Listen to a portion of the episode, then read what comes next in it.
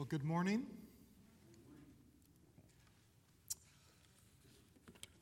This morning we're going to be working our way through Genesis 16, so please have your Bibles open to Genesis 16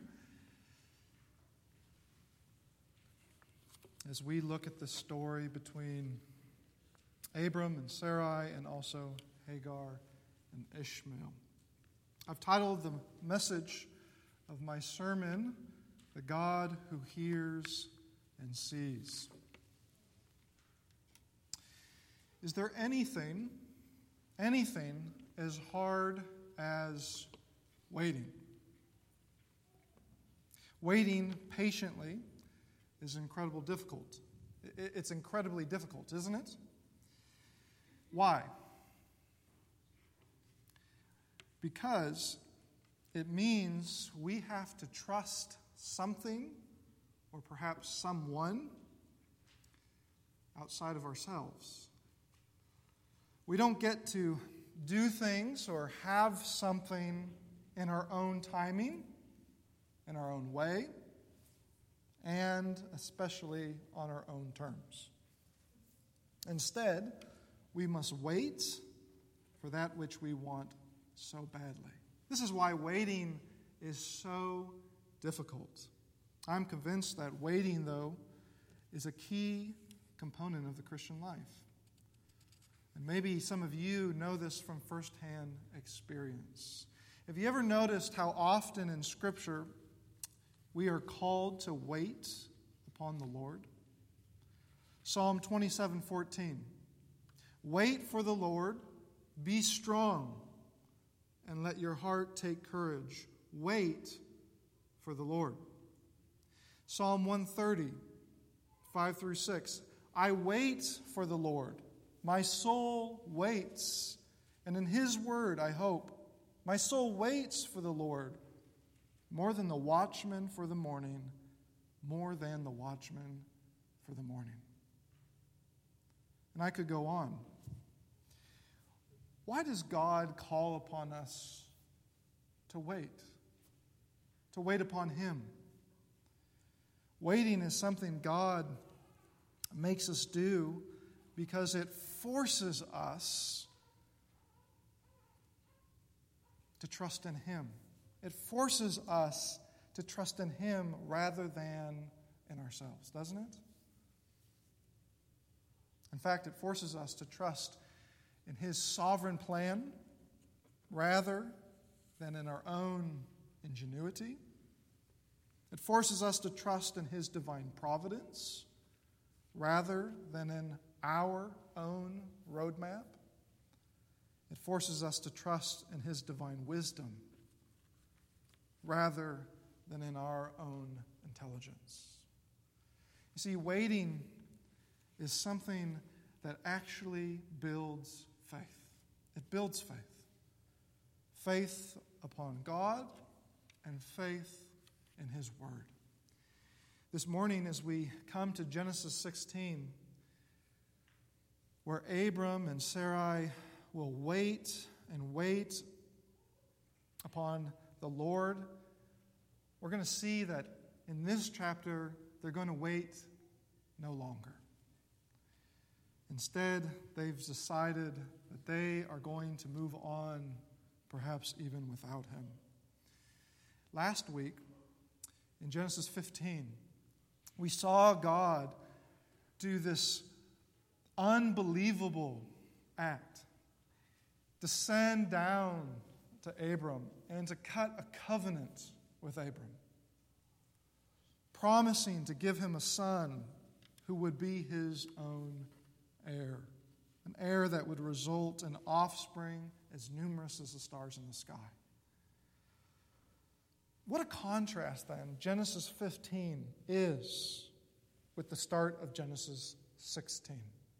You notice the complete tension that sits here in the text. Genesis 16 begins Now Sarai, Abram's wife, had borne him no children no children. There's a tension here, isn't there? God has made a promise, but it has not yet come true.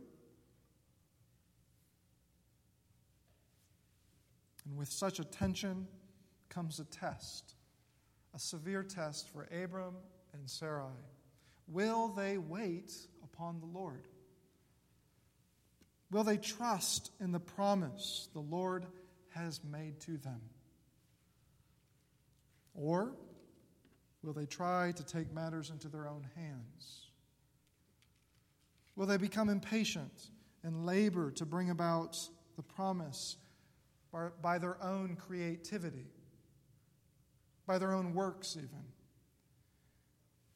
To find out what the answer is, we're going to look at Genesis 16. I want to start in verse 1 and focus on verses 1 through 3. In many ways, Sarai is a woman who repeatedly struggles to trust the Lord. We're going to see this. This isn't the last time we're going to see this. Rather than waiting on God's timing to fulfill his promise and give her a child as he promised from her own womb, she takes matters into her own hands. Essentially, she's tired of waiting. Verse 3 says that 10 years, 10 years had passed from the time that they had entered into the land of Canaan. And on top of this, she recognizes that she is, well, childless and barren. The Lord has not opened her womb. There's a strong affirmation in this text that this is something the Lord does, and the Lord has chosen not to open her womb. So she thinks she must act. She must act herself to make the promise of an heir a reality, and she must act fast. So, what does she do? Seeing the hopelessness of her state and fed up with waiting upon God, she concocts a, a plan.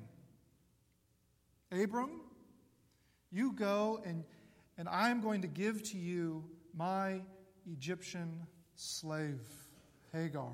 And Hagar will be the one who will bear you a child on my behalf.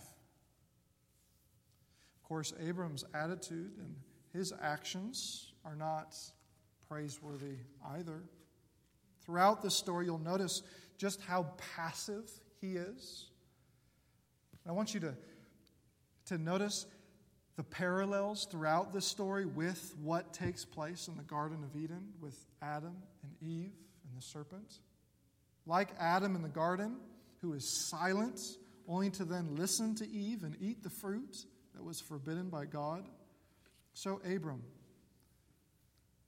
listens to Sarai and takes Hagar. Here's a, a fundamental failure on Abram's part to resist temptation. Rather than waiting upon the Lord to fulfill his promise in his timing, Abram buys into his wife's proposal. God, Abram must have been thinking, God isn't giving me an heir through Sarai. She's barren. So I will just have to go for the next best thing.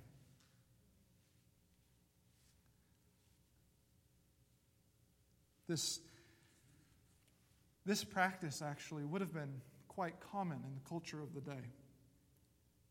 While this practice may have been the norm in the ancient Near East, in Abram's time, it was one that was inconsistent with the promise of God and with Abram, it was something that was inappropriate for the man of God. The consequences, the consequences are disastrous. Look at verses 4 through 6 and the strife between Sarai and Hagar. When, when we fail, when we fail to wait upon the Lord, when we take matters into our own hands, when we don't trust in God's promises. Chaos, distress, disorder, strife, and hardship are the result. Hagar, she does become pregnant. But rather than Sarai being pleased that her plan has succeeded, she becomes absolutely furious. Look at verse 4. It says that Hagar suddenly begins to look at her mistress with contempt.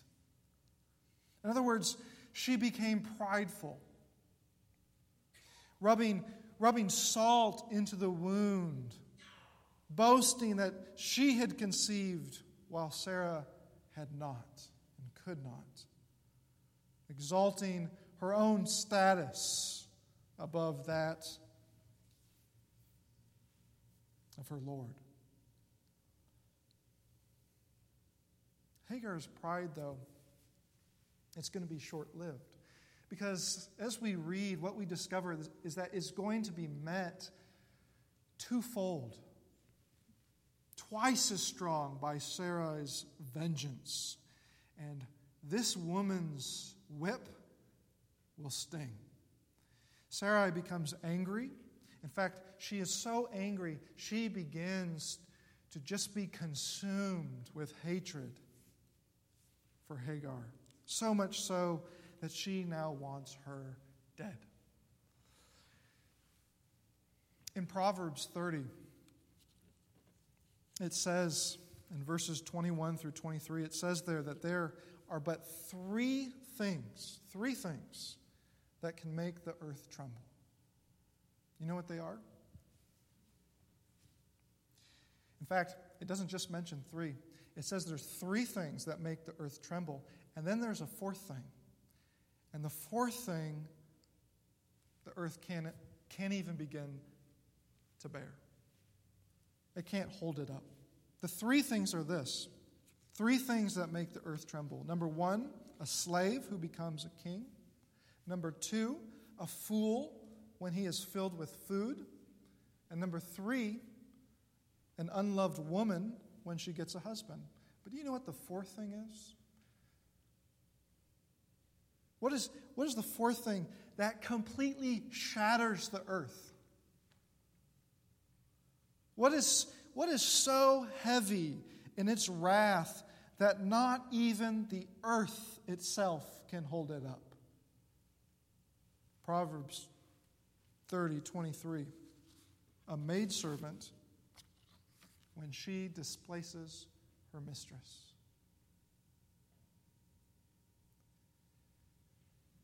That is exactly what is going on in Genesis 16. Sarai cannot stand the fact that her slave, her maidservant, is now displacing her. The maidservant has become the mistress. Sarah's, her, her actions only get worse, don't they? Look at verse 5. She goes on and, and she goes to Abram. And notice what she says. She blames Abram. Sometimes tragedies in Scripture are so tragic, they're almost comical, are they not? She blames Abram that her own plan has turned out badly. And notice the tone in her voice. May the wrong done to me be on you, Abram. I gave my servant to your embrace, and when she saw that she had conceived, she looked on me with contempt. May the Lord judge between me and you. I hope you see in this phrase, in these sentences, I hope you sense the anger and the bitterness in Sarai's voice. She doesn't take responsibility for her actions. After all, it was her plan. But instead, she becomes infuriated, not only with Hagar, but now with Abram, blaming him for what took place. Not that he's not responsible himself. Again, Notice Abram's response is far from praiseworthy. His passivity in the situation, it only continues. He tells Sarai to do with Hagar whatever she pleases. And here, here is a very angry and bitter woman who has displaced, who has been displaced by her maidservant, and you are going to tell her to do whatever she wants with her. This is a bad move by Abram. Surely Sarai is going to take her revenge. And this is exactly what happens. In verse 6, it says that Sarai, she dealt harshly, very harshly with Hagar. In fact, so harsh that Hagar feels the need to literally flee away, to run away from Sarai into the wilderness. She would rather risk wandering in the wilderness as a pregnant woman through the desert back to Egypt than stay under the brutality of her mistress. You beginning to sense how brutal this situation has become? The disunity in Abram's own house. What a mess this is. What a mess. Distrust in the Lord, sexual immorality, contempt, pride, a- arrogance, anger, bitterness, haughtiness, revenge, abuse. These are all words that describe this awful story. And these are words that describe how things go when we take matters into our own hands rather than trusting in the God who has promised to take care of us, to provide for us, and to fulfill his covenant promises to us.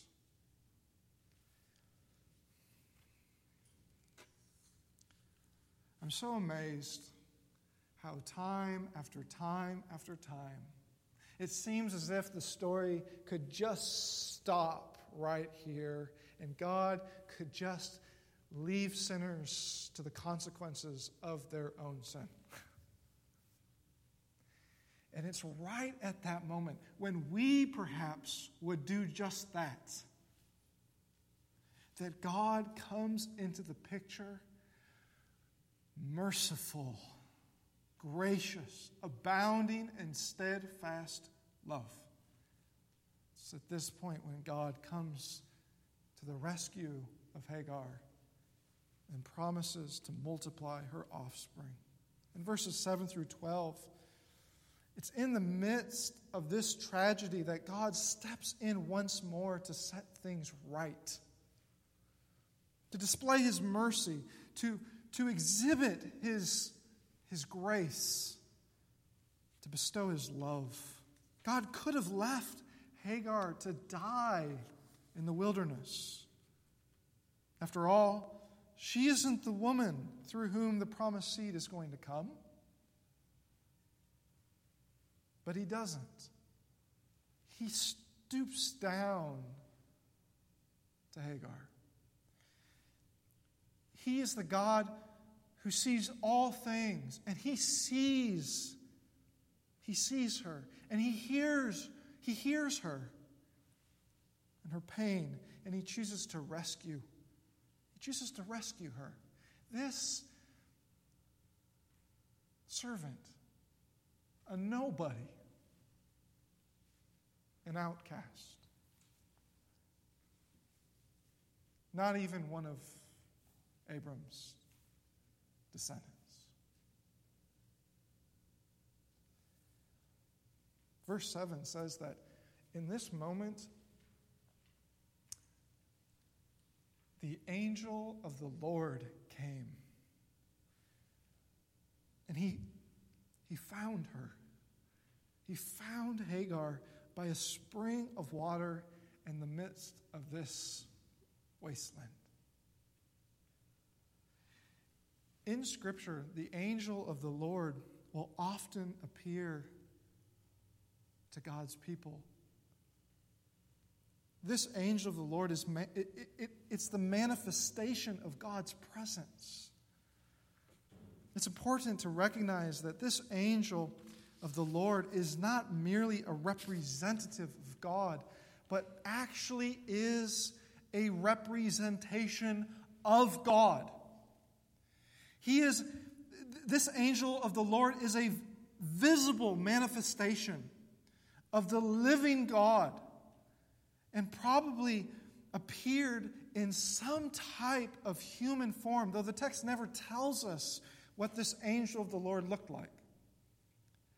This is why so often the Bible can speak of the angel of the Lord as the Lord Himself. The two are spoken of interchangeably, they are indistinguishable at points. And this is the case in Genesis 16. What does this angel of the Lord say to Hagar? Hagar, servant of Sarai, where have you come from and where are you going? People, it's not that God doesn't know the answer to his own questions. That's not why he's, he's asking these questions. Aren't the parallels with the Garden of Eden, Eden unbelievable and fascinating? God posed a similar question to Adam and Eve after they had sinned, and then they were hiding in the garden having told the Lord that she was fleeing from her mistress, God's instruction is plain and simple.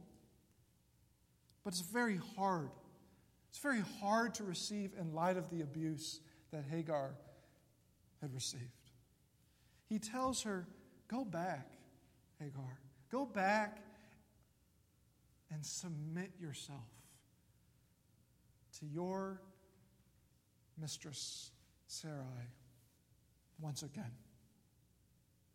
Submit yourself to her. But the Lord doesn't leave her without hope. No, He promises that He will be the God who multiplies Hagar's offspring. And they and she too, and her offspring too, will be incredibly numerous. In verses 11 through 12, the Lord tells Hagar that she is to name her son Ishmael, because in the midst of her hardship, in the midst of her distress, the Lord listened to her affliction. The Lord listened and heard and saw this woman's affliction. You see, every time that Hagar would look at her boy in the years to come, she would remember that the Lord is the one who listens. He hears the cries of the afflicted, and He cares for them. Nevertheless, this son that she is going to give birth to, Ishmael, he will be a wild and uncontrollable man. He will be, the text says, he will be like a wild donkey whom no one can tame or control. He will always live in conflict with others, even his own family. So while Hagar will not be abandoned by God, and while the Lord has listened to her cries, and, and while he has come to her rescue, nevertheless, the son she will bear will be a troublemaker. And it seems that the Lord may not just be speaking about Ishmael here, but about his descendants as well, and about an entire people group to come. They will be a troublesome people, a people often in conflict with the people that descend from Sarai. Which brings us to verses 13 through 16. God is the one who hears and sees the affliction of his people. I love how Hagar responds. Having been rescued by God and have, having been told to go back to this harsh mistress. She not only is going to obey the Lord, but she's going to say something, and she's going to do something that no one ever does in Scripture. She is going to bestow upon God Himself a name. And what is this name? You are a God of seeing. People, do you understand that this is an Egyptian woman who came out of a context where her people worshiped many gods, and these gods do not hear and they do not see?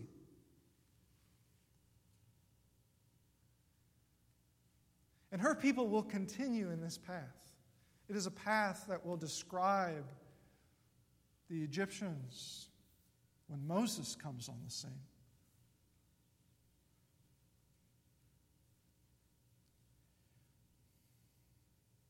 You are a God who sees, she says. You are a God who sees the distress and comes to their rescue, my rescue. You see, God saw Hagar. He, he knew and understood the abuse she had experienced under Sarai. She, he understood that she was ready to die in the wilderness alone. He was not blind to her agony, but he saw and then he acted to favor her. This nobody, this maidservant. And so she says in verse 13, Truly here I have seen him who looks after me. I have seen the God of the universe, and He is the one who not only sees me, but He looks after me. This God, she says, is a God who provides and a God who cares for a lowly, nobody servant like myself. Does this strike you as ironic? This name that she gives to God? At the start of Genesis 16, Abram and Sarai are struggling to trust in God. They're failing to trust in God.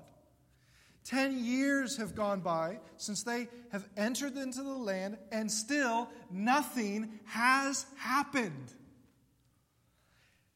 They felt like God did not see them, and as if God was silent.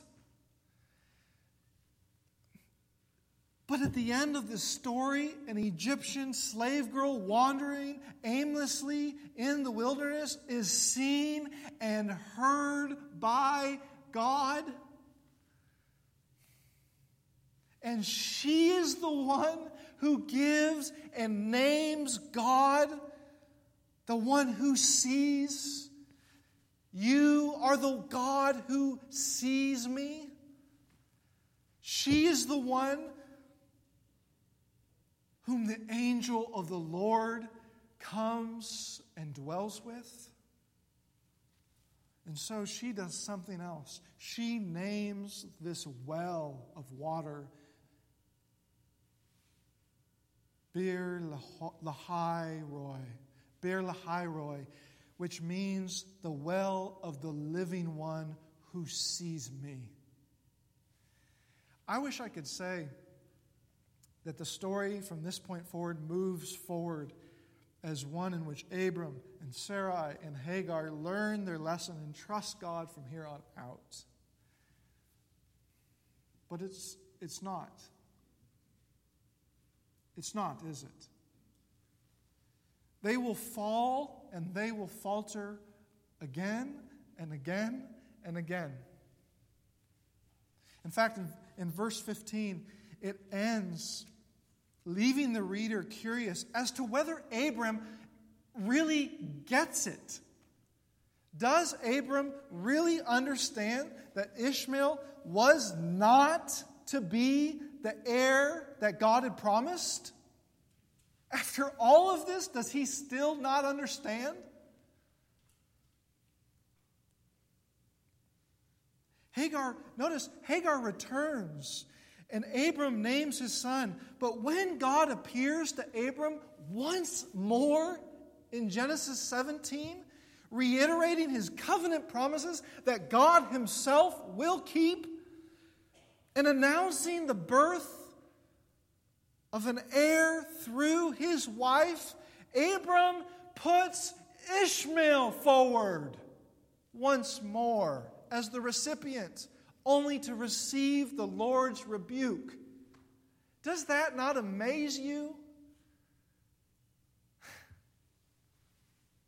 So at the end of Genesis 16, we have a very vivid picture, don't we, of the fallibility of man who fails repeatedly to trust God's word.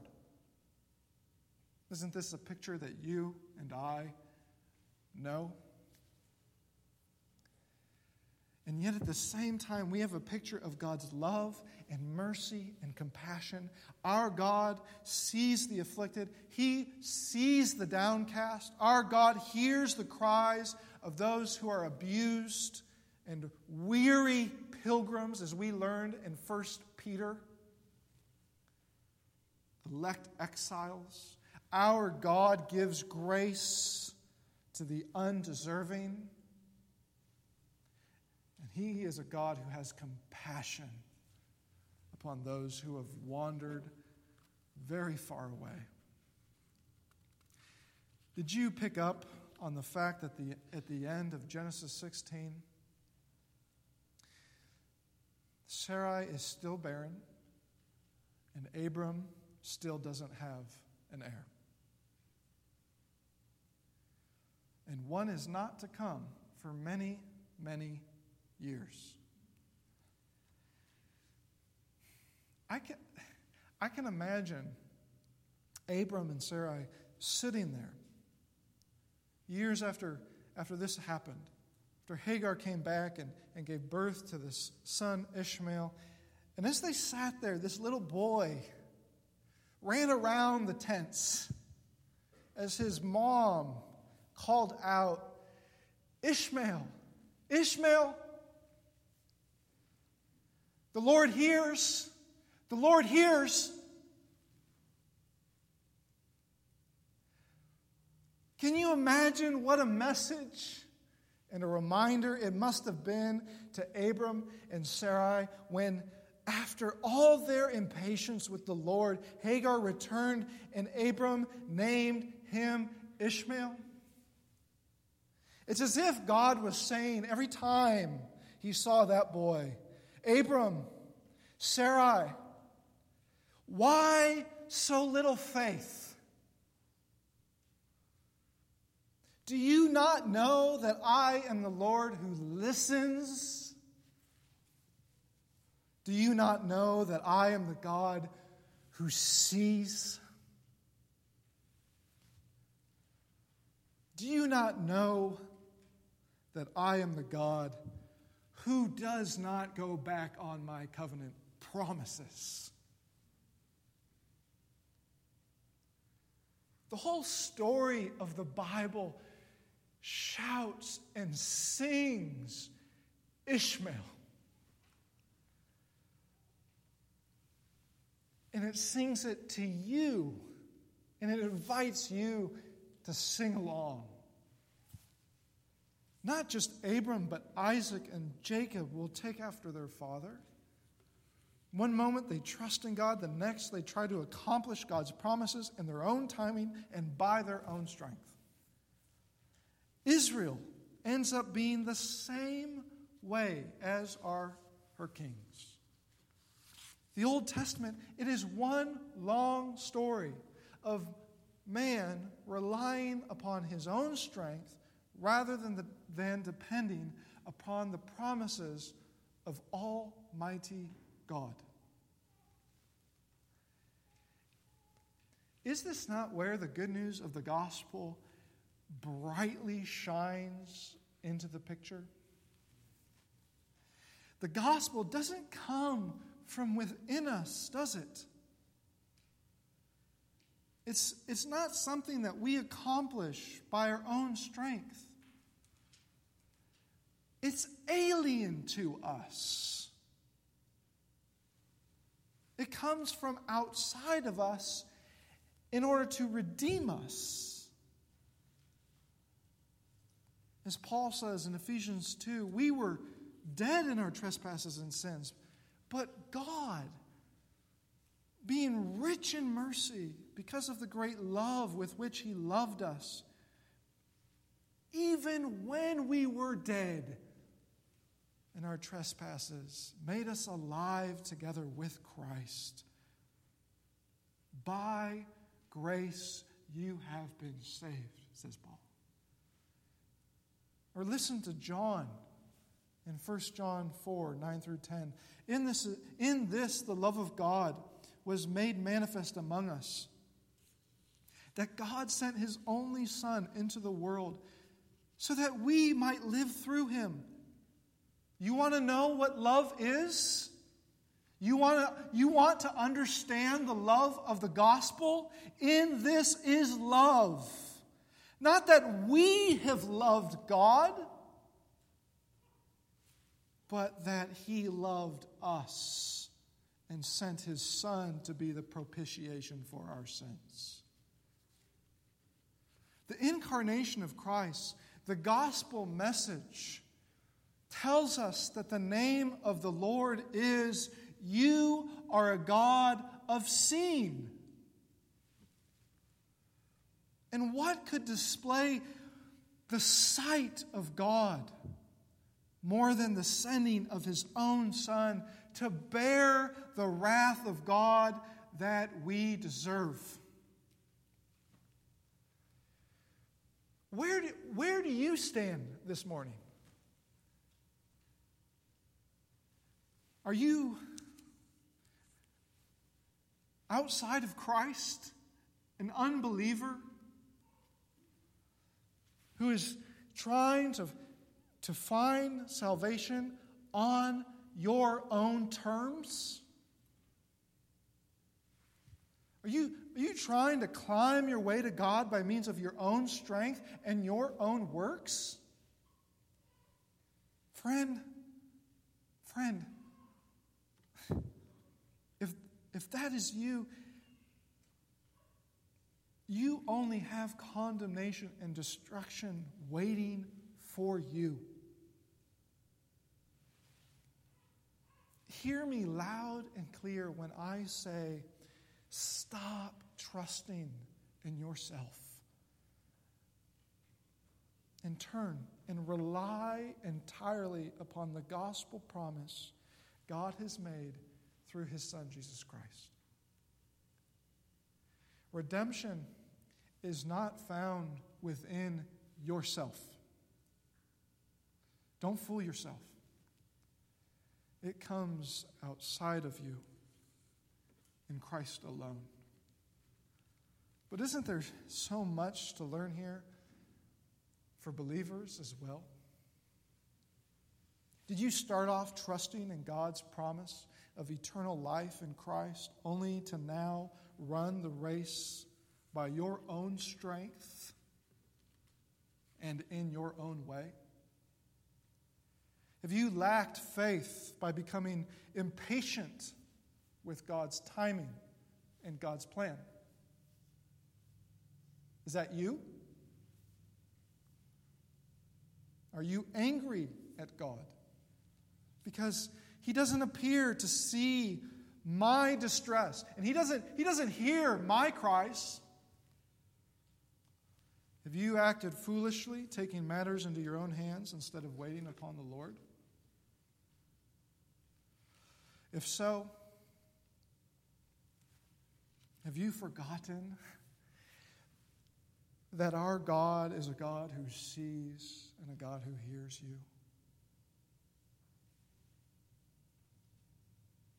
Have you forgotten that He is not one who lets His promises in Christ for you fall to the ground void? Have you forgotten that the God who is now sanctifying you and leading you home is the same God who humbled himself in the form of a servant in order to bring to fulfillment his promise of salvation in ages past? If so, then come, come with me with your buckets. Buckets that have no water.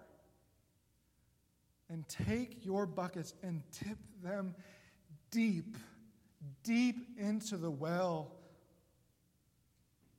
of Beer Lahai Roi, the well of the living one who sees you. Let's pray. God, we are people who get so consumed with ourselves. We are a people, we confess, that have sinfully gone our own way. Even as those who have been redeemed by the blood of your own Son, we are a people who so often, so often fail to trust in you, the God who sees and hears those who are afflicted. Lord, how we need this morning, Genesis 16, how we need to be reminded this morning that you, you are a God who sees. You are a God who hears, and you have shown us that. You have proven that most visibly in the death of your own Son, Jesus Christ. Crushed for our iniquities, pierced for our transgressions. Lord, give us the strength by the power of the Holy Spirit to go from this place as your people and to live and to speak like Hagar. You are God who sees, and surely you will fulfill your covenant promises. We are not alone. You see us, you hear us, and most of all, you are for us. It's in the name of your Son, Emmanuel, God with us, we pray. Amen.